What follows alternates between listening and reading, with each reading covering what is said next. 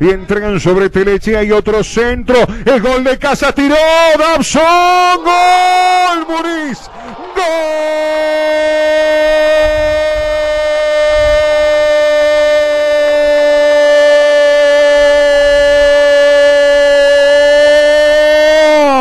Del Depor, del Depor, del Depor, inflando el pecho, dando la nota, Rodrigo Muniz, el tiro, primero Dobson y luego el pibe de Maldonado definiendo sobre el arco, realmente dando la nota deportivo y su paladino.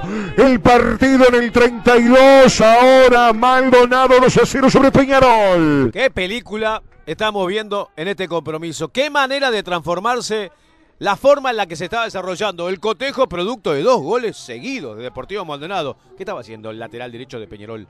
¿Qué estaba haciendo la defensa de Peñarol? Casa remata con una pelota que viene cruzada al segundo palo, sin resistencia. Dawson da rebote y claro, la pelota le quedó servidita a Muniz, que la pone dentro del arco de Peñarol. Peñarol atacaba, Peñarol imponía el trámite, Peñarol estaba metiendo.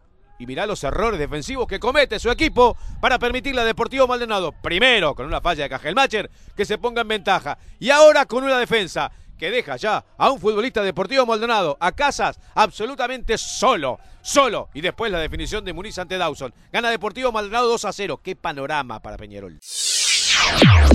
Vamos que vamos. El fútbol país.